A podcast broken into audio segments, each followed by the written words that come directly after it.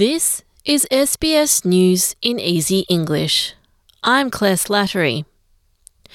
Anzac Day services have been held around the country to honour the people who served in past conflicts as well as those serving today.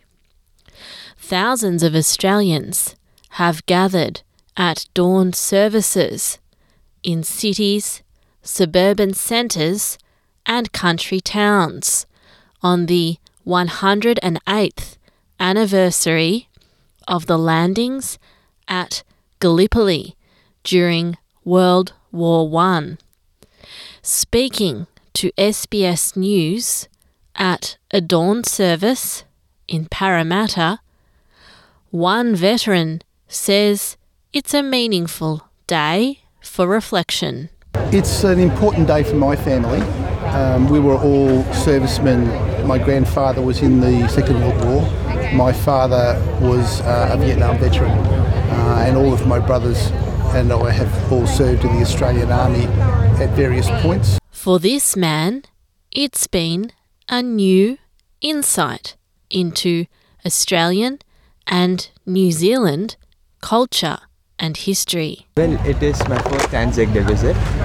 So I came to Australia before six years and it's really nice. I'm still getting to know different things about Australia and New Zealand, how they fought the war, and uh, like it really means a lot.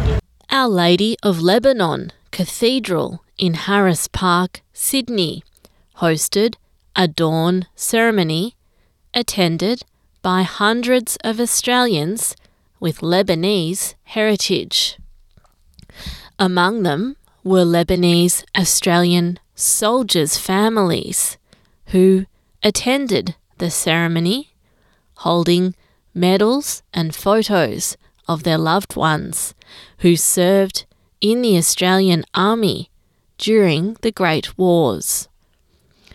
James Junior Saab, whose father was among the first Lebanese to join the Australian Army in the 1920s, has told SBS he's proud of his father's legacy. Uh, those photos and medals are very important to our family, especially uh, my grandsons and my other family's grandsons. As um, uh, it's just their connection with their grandfather or their great grandfather over the years. Construction work has stopped on the Snowy Hydro 2.0 project after a worker died on site yesterday afternoon. The man, aged in his 50s, was killed after the truck he was driving rolled on the snowy mountains highway at Dry Plain. Police say the worker was trapped inside the vehicle and died at the scene. They are now investigating the circumstances surrounding the crash.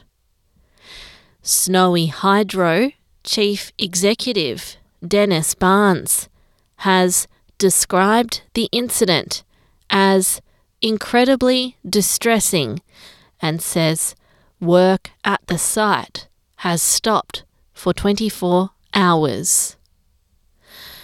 The United Nations has announced it will stay in Sudan despite other countries evacuating their citizens and personnel.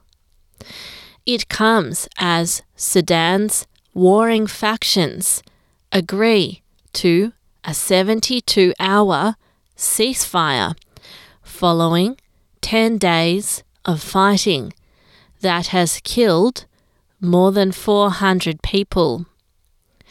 Foreign governments have flown hundreds of diplomats and other citizens out of Sudan. But UN Secretary General Antonio Guterres says the world body will stay to support the Sudanese people. Let me be clear the United Nations is not leaving Sudan. Our commitment is to the Sudanese people in support of their wishes for a peaceful and secure future. We stand with them at this terrible time. You've been listening to SBS News in Easy English. I'm Claire Slattery.